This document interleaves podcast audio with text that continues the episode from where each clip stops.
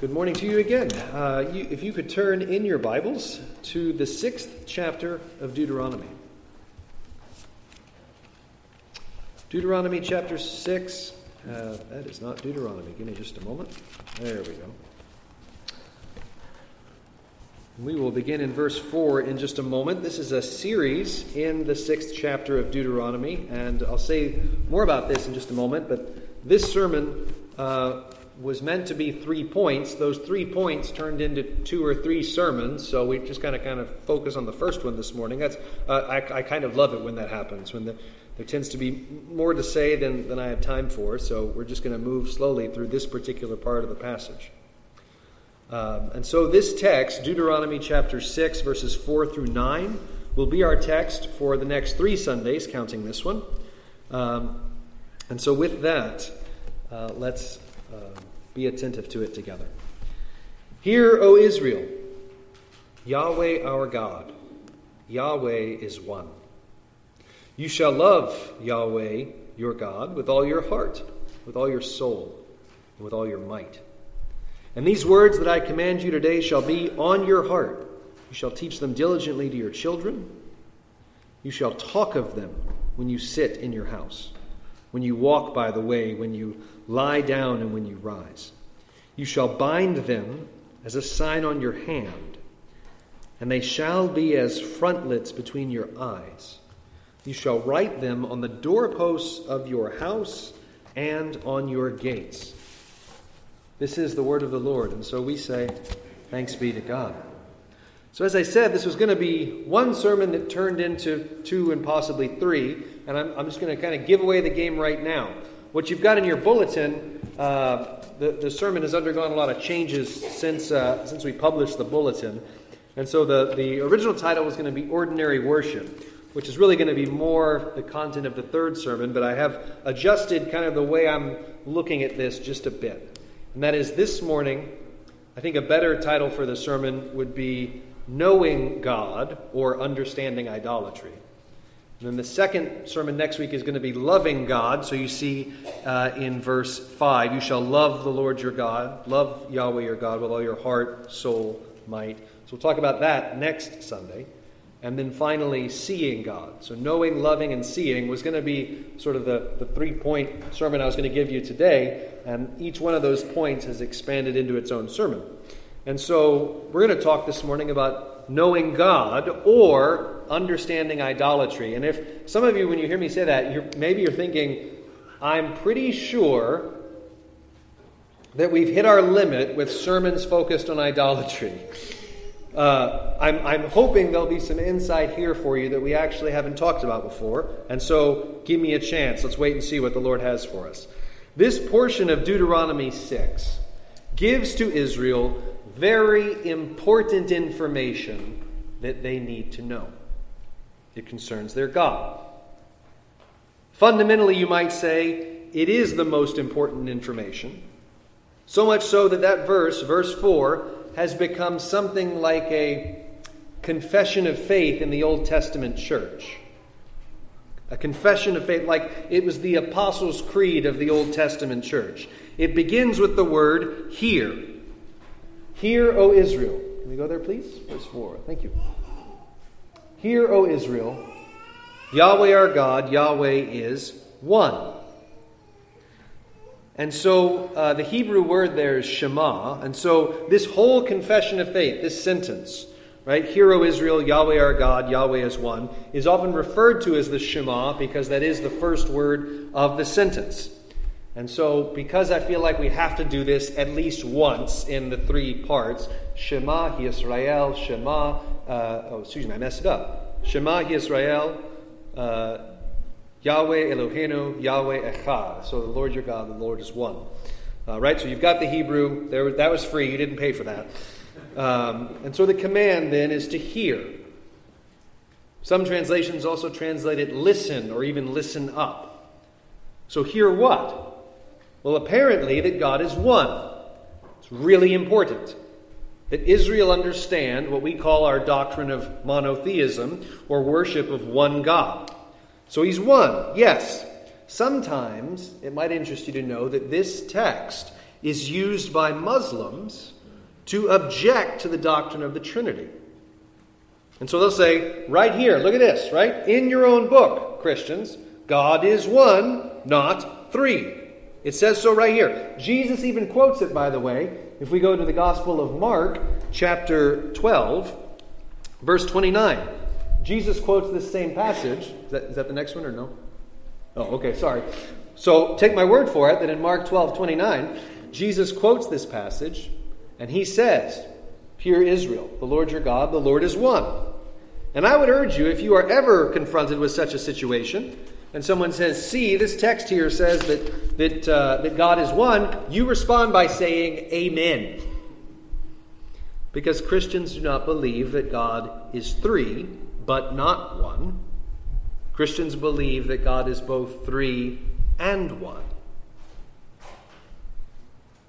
But the Trinity, or the, the doctrine of the Trinity, has not yet been revealed in the course of redemptive history. The revelation of God the Son, infleshed in Jesus Christ, and the outpouring of the Holy Spirit 40 days after the resurrection has not yet happened in Deuteronomy 6. Or one of the best examples, this is actually the Sunday in the traditional calendar that we celebrate the baptism of Jesus, right? One of the greatest revelations of the Trinity. The Son is uh, being baptized the Spirit descends upon him as a dove, like a dove. We're not really sure what that means, but the Holy Spirit descends, and the Father speaks from heaven. That moment hasn't happened yet. And so the doctrine of the Trinity has not yet been revealed. And so it is still just as true to say now as it was then that the Lord our God is one. Now, why though? Why not give a fully orbed, if you will, doctrine of the Trinity in this moment? The short answer is probably because the Lord knows the capacities of his people, and the mystery of that doctrine is not what was most important for them to know at this time. God is a God who will be known. He states clearly and repeatedly from earliest days of, of being with his people that it is his desire, and even, even so, it is uh, necessary for them that they know him. And so, uh, Exodus chapter 6, verse 7 is an example of this. In Exodus 6, verse 7, uh, the Lord tells them, I will take you to be my people, and I will be your God. And you shall know that I am the Lord your God who has brought you out from under the burdens of the Egyptians. So, so the deliverance from slavery out of Egypt the, if you want to put it this way, kind of a crude way to put it, but the excuse to deliver his people was so that they would know him. And having delivered them from Egypt, the Lord now confronts them with what would be a perennial temptation for them, namely, the temptation of idolatry. You see, in the ancient world, polytheism, or the worship of many gods, was as ordinary as breathing or drinking water.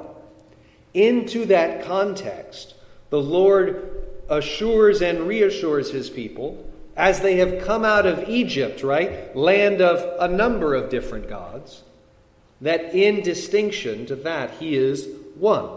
And it's really hard for us to get inside the heads of ancient peoples, okay? I had an Old Testament professor back in college who said they might as well have been on the moon. That's about how different their culture is from ours. And so, getting inside the heads of people, um, I don't know if that, I think it was in the 70s, they had that song, Walk Like an Egyptian. You could walk like an Egyptian, but thinking like an Egyptian in the ancient world would be much more difficult for us. Thinking like an Israelite would be very difficult for us. But what we can see, can acknowledge, is that for Israel, the perennial temptation that keeps coming back again and again and again is idolatry, which tended to take shape as the worship of images that represented God or gods. So, thinking back to Psalm 115, which was our sermon text a couple of weeks ago, where the Lord condemns the worship of wood and stone, and that, you know, these idols that cannot speak or hear or touch or see, and those who worship them will become like them. And that probably seems weird to most of us. That people would bow down before statues. kind of weird. And so it's hard to kind of get inside the head of an ancient Israelite and understand what the temptation was there. I mean, because fair enough, it's like in the Old Testament, every time you turn around, they're bowing down before statues or poles or pictures. Or they might have worn amulets with the image of some god on them. Why? The short answer is because polytheism, worship of many gods, is again the air they breathe. So God, specifically addressing that, if you'd like, tells them in Deuteronomy 6 Hear, O Israel, listen up, Israel. The important thing for you to hear right now is that your God, the one who brought you up out of Egypt, where there were lots of gods, is one. And so, while the concept of ancient idolatry can be a bit hard for us to understand, I do think we can get at it with a few concepts that I'm going to share with you this morning. Uh, we can get at it a bit better if we understand three things. Okay? Three things I'm going to go over with you. One, the desire for all, A W E.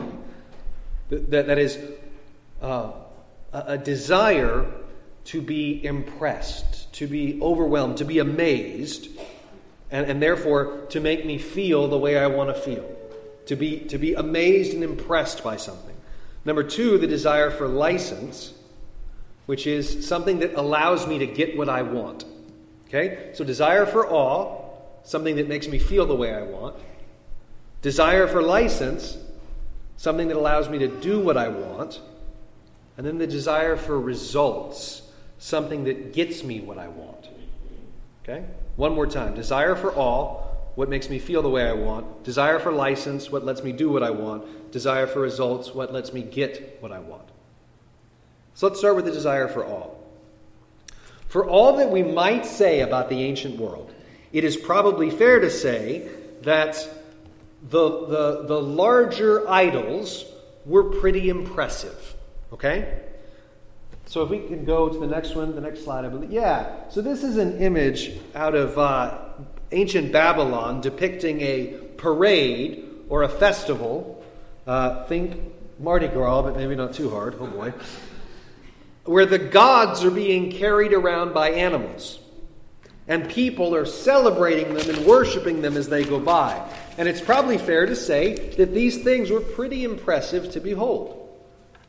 Goldsmiths and silversmiths and similar kinds of tradesmen knew their work really well. It's why at one point in the book of Acts, when Paul's preaching threatens the idolatry, it's the smiths, it's the sort of guild of, of goldsmiths, silversmiths, those who work to make the idols and sell them that get really angry.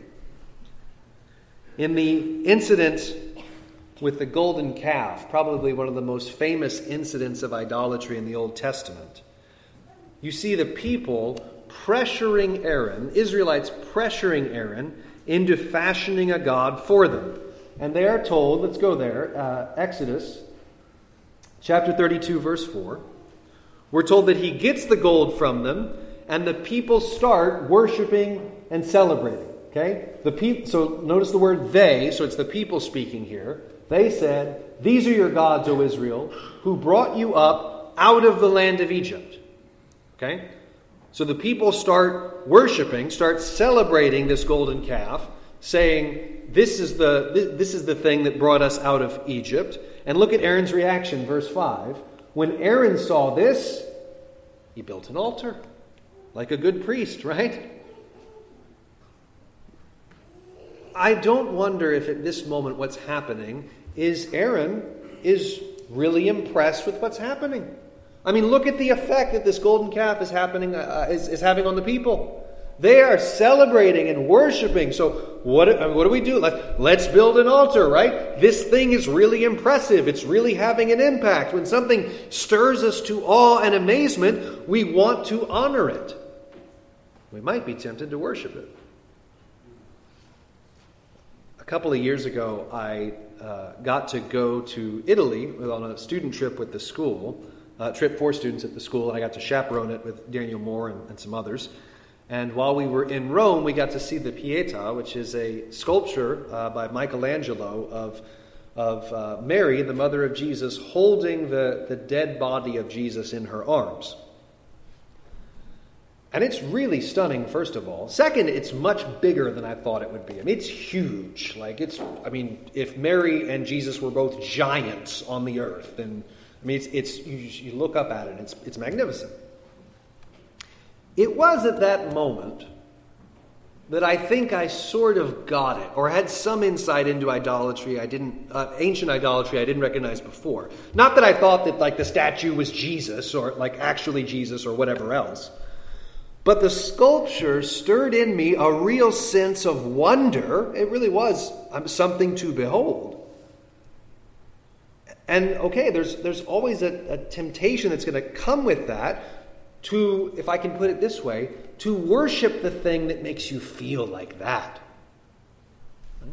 To, to worship the thing that makes you feel that way. There was something really kind of mysterious and mystical and powerful that for, for a moment I thought maybe I understood a little bit better the temptation that stirs up kind of feelings of spirituality and, and mystery when we behold something grand. Do you see? And I, what, I'm, what I'm offering you is I, I wonder if that's part of what this temptation was for Israel. They wanted a visual experience of God that left them in awe and wonder. Okay? And what we're going to see in a moment is, is because the, the pursuit of kind of making the golden calf and worshiping it was rooted in boredom, right? Where's Moses gone? We're tired of waiting, right? Give us something that'll amaze us. The closest parallel I can think of today with this is, is perhaps, perhaps it might be possible that some would feel tempted to feel closer to an image of Jesus than to Jesus himself, whether that image shows up on TV or in artwork. So, so to, to feel closer to Jesus or that those things provoke a kind of spiritual intimacy rather than to know Jesus Christ as he's revealed himself in the scriptures. And beyond that, we, we know instinctively, I, I talked about this this morning in Sunday school, we, we know instinctively that if something leaves us in awe and facilitates in us a sense of wonder, it's hard to put this any other way. We love it. I mean, we really we develop a kind of love or attachment to it.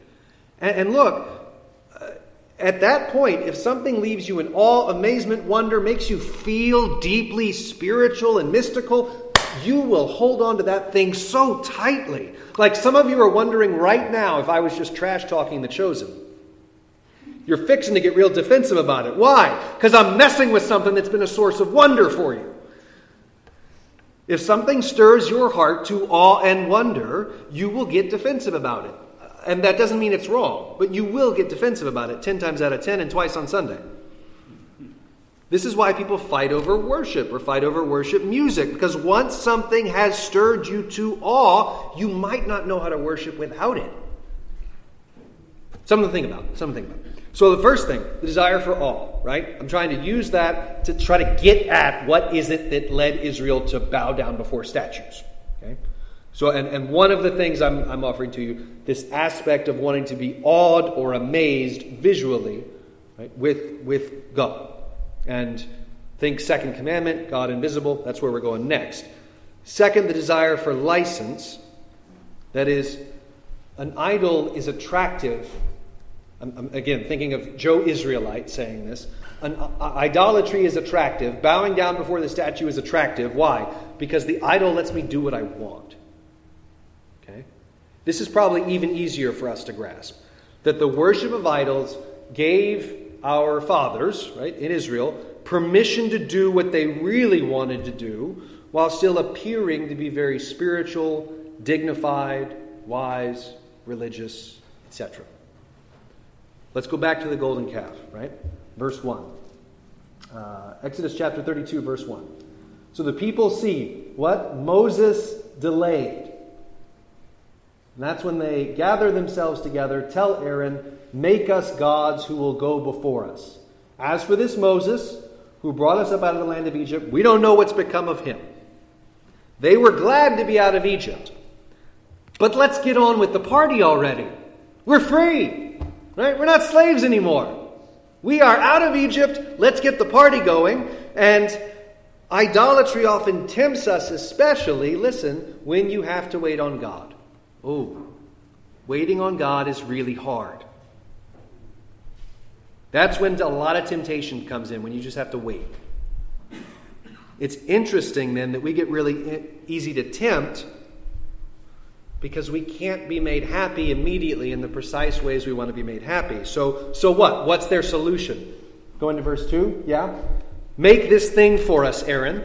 Yeah? Aaron said to them, Then take off the rings of gold that are in the ears of your wives, your sons, your daughters. Bring them all to me. So they responded accordingly. Bring it all to Aaron. Verse 4. And he received the gold from their hand and fashioned it with a graving tool and made a golden calf. And they said, These are your gods, O Israel. They were going to get to their party, and they were going to get to hang on to their spirituality. Verse 5 When Aaron saw this, he built an altar before it, and Aaron made a proclamation and said, Tomorrow there'll be a feast to Yahweh. Holding on to the right name, right? And the right practice, the right sort of religious language. And then verse 6 says something maybe even more amazing than that. What did their worship look like? They rose up early the next day and offered burnt offerings and brought peace offerings, and the people sat down to eat, to drink, and rose up to play. So they got to play. They got to have their party, right?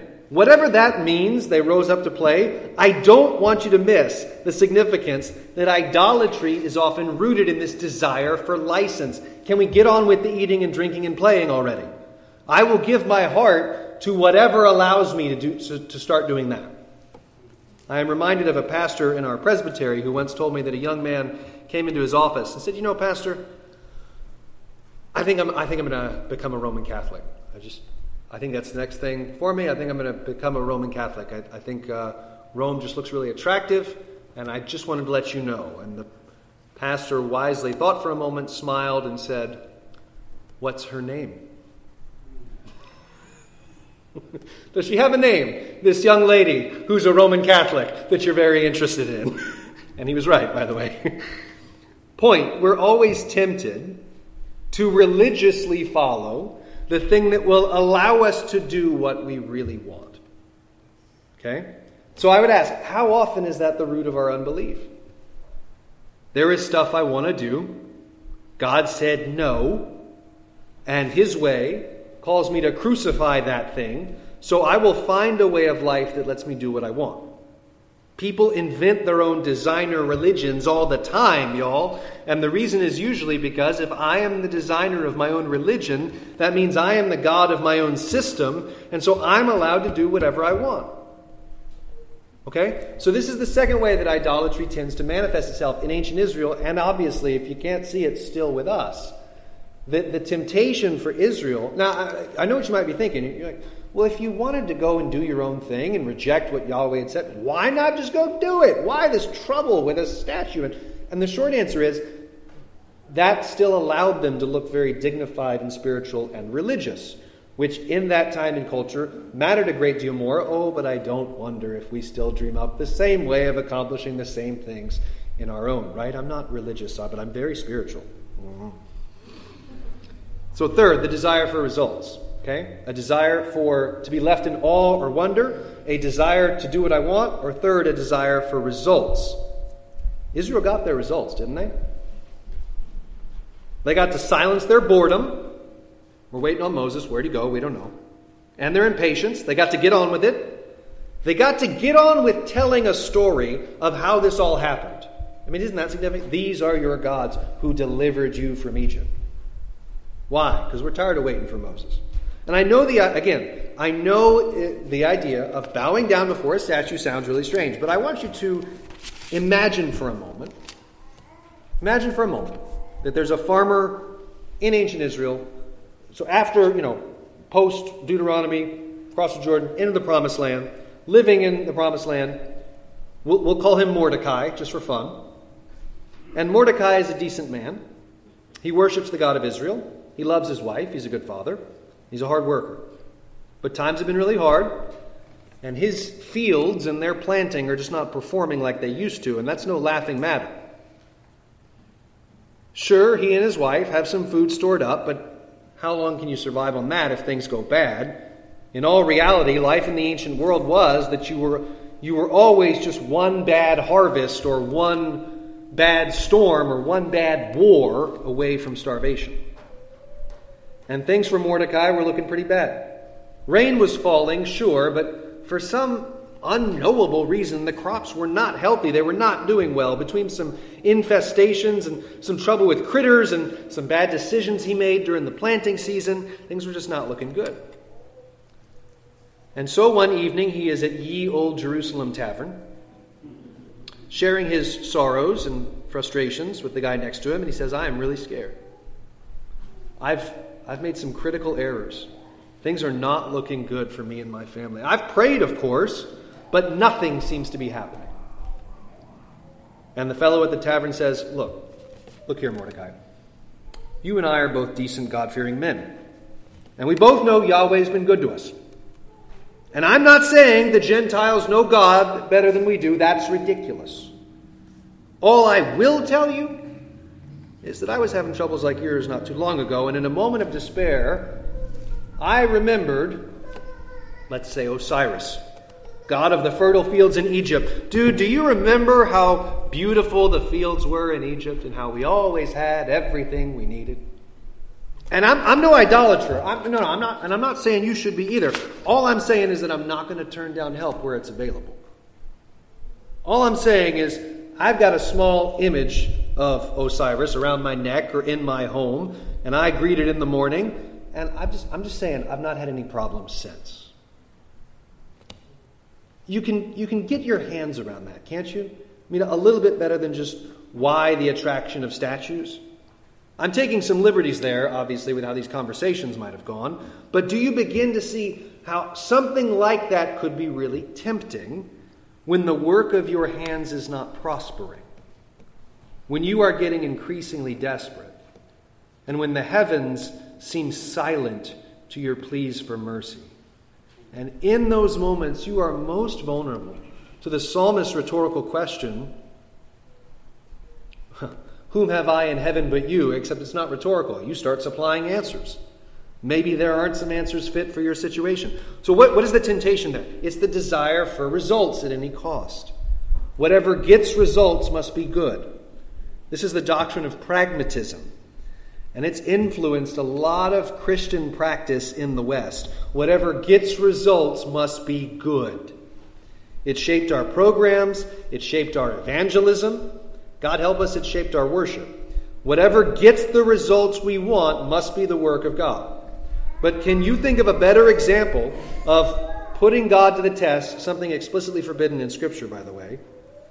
Uh, when you think of Jesus being tempted by Satan, uh, and he says, You shall not put the Lord your God to the test. And yet, this is the temptation for us that we want to design a test for God and say, Very well, Mr. Almighty, here's what we need, and if you pull it off, we'll let you be God.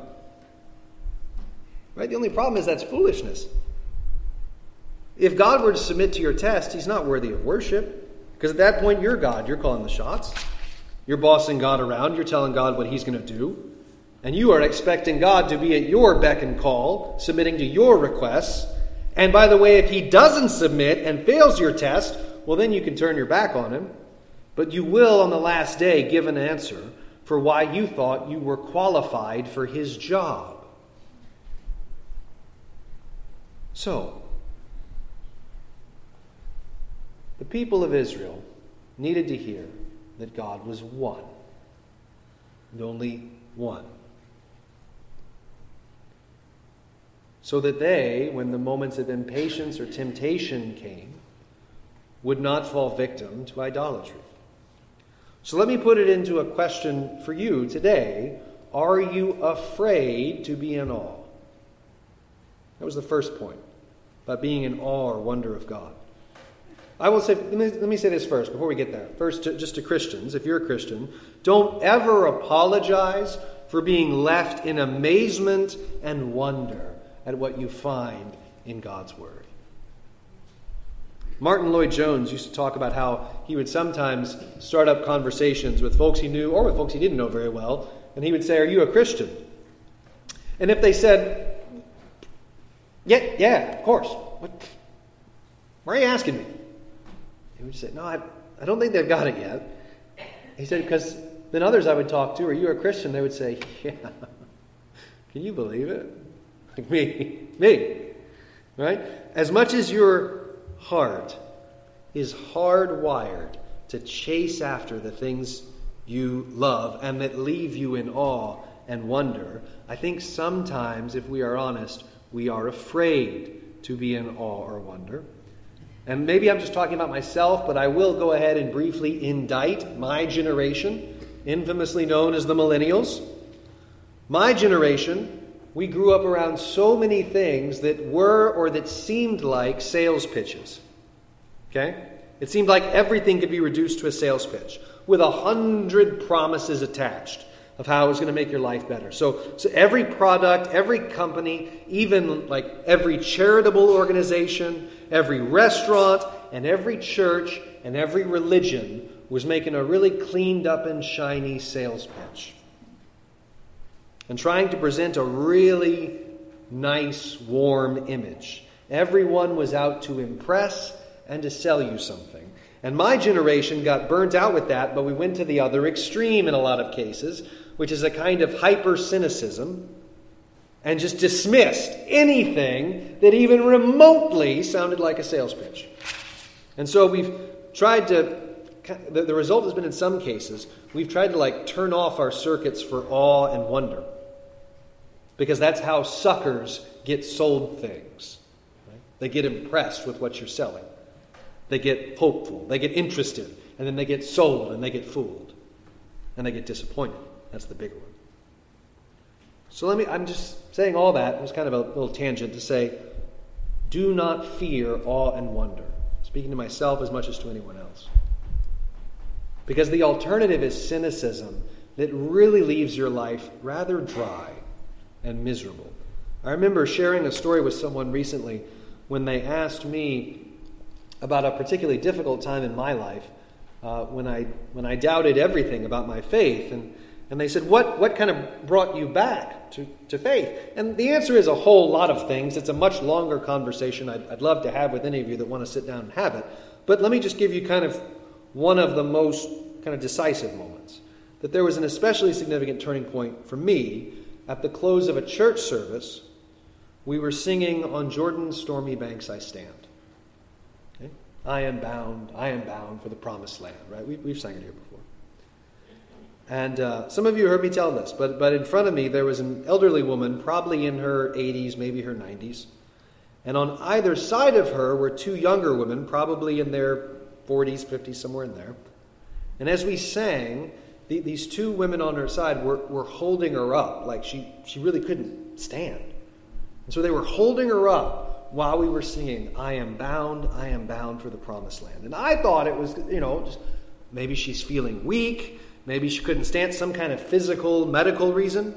And so a few moments after the benediction, I was kind of shocked. She, she got up and walked away. And, what? Okay. I guess she's fine. And so I asked one of the women who had been holding her up, I said, Is she okay? I mean, do we need to get her some help? And the woman replied, Oh, she's fine. She's really okay. She just really wanted to stand and sing that song. And, and she was having trouble standing because a couple of weeks ago she just lost her husband of 45 years. And here she is singing with all her might I'm bound. I'm bound for the promised land. She can barely stand. And her sisters on either side are holding her up so she can worship. Now, if you're not a Christian, you might be mentally working on ways right now to dismiss my story, and that's fine. Because I get it. It sounds nice and sentimental, and it's psychologically comprehensible and classifiable. And I would humbly ask you, why are you so afraid to wonder? Are you so afraid to let your heart be amazed by the comforts of the resurrection of the dead and the hope of the life everlasting? Do you have the courage to doubt those doubts? Hear, O Israel. Listen up. Listen to this. This is really important. Because in this land there will be many, many, many gods that will compete for your heart and for your affections and for your worship and for your awe and for your wonder. But Yahweh is one. And this one God of the universe came down in flesh so that your heart would be forever awed and left in wonder by this announcement that by faith in his name your sins are forgiven that there's a seat at the banquet table of heaven with your name on it, that your name is son and daughter, and that you will live forever. Come behold the wondrous mystery. In the name of Jesus Christ, amen. So, Father, give us faith to believe and to confess and to be conscious of the ways uh, to put it this way, that, that idolatry sneaks in. Conscious of the ways that we start to chase after the things that we are longing for and not finding our joy, our delight, our, our pleasure in you. And so we ask that you would be glorified, God, not to our name, not to us, but to your name, O Lord, be the glory, because of your steadfast love and your faithfulness. Keep these things on our lips until the very last day. In Jesus' name, amen.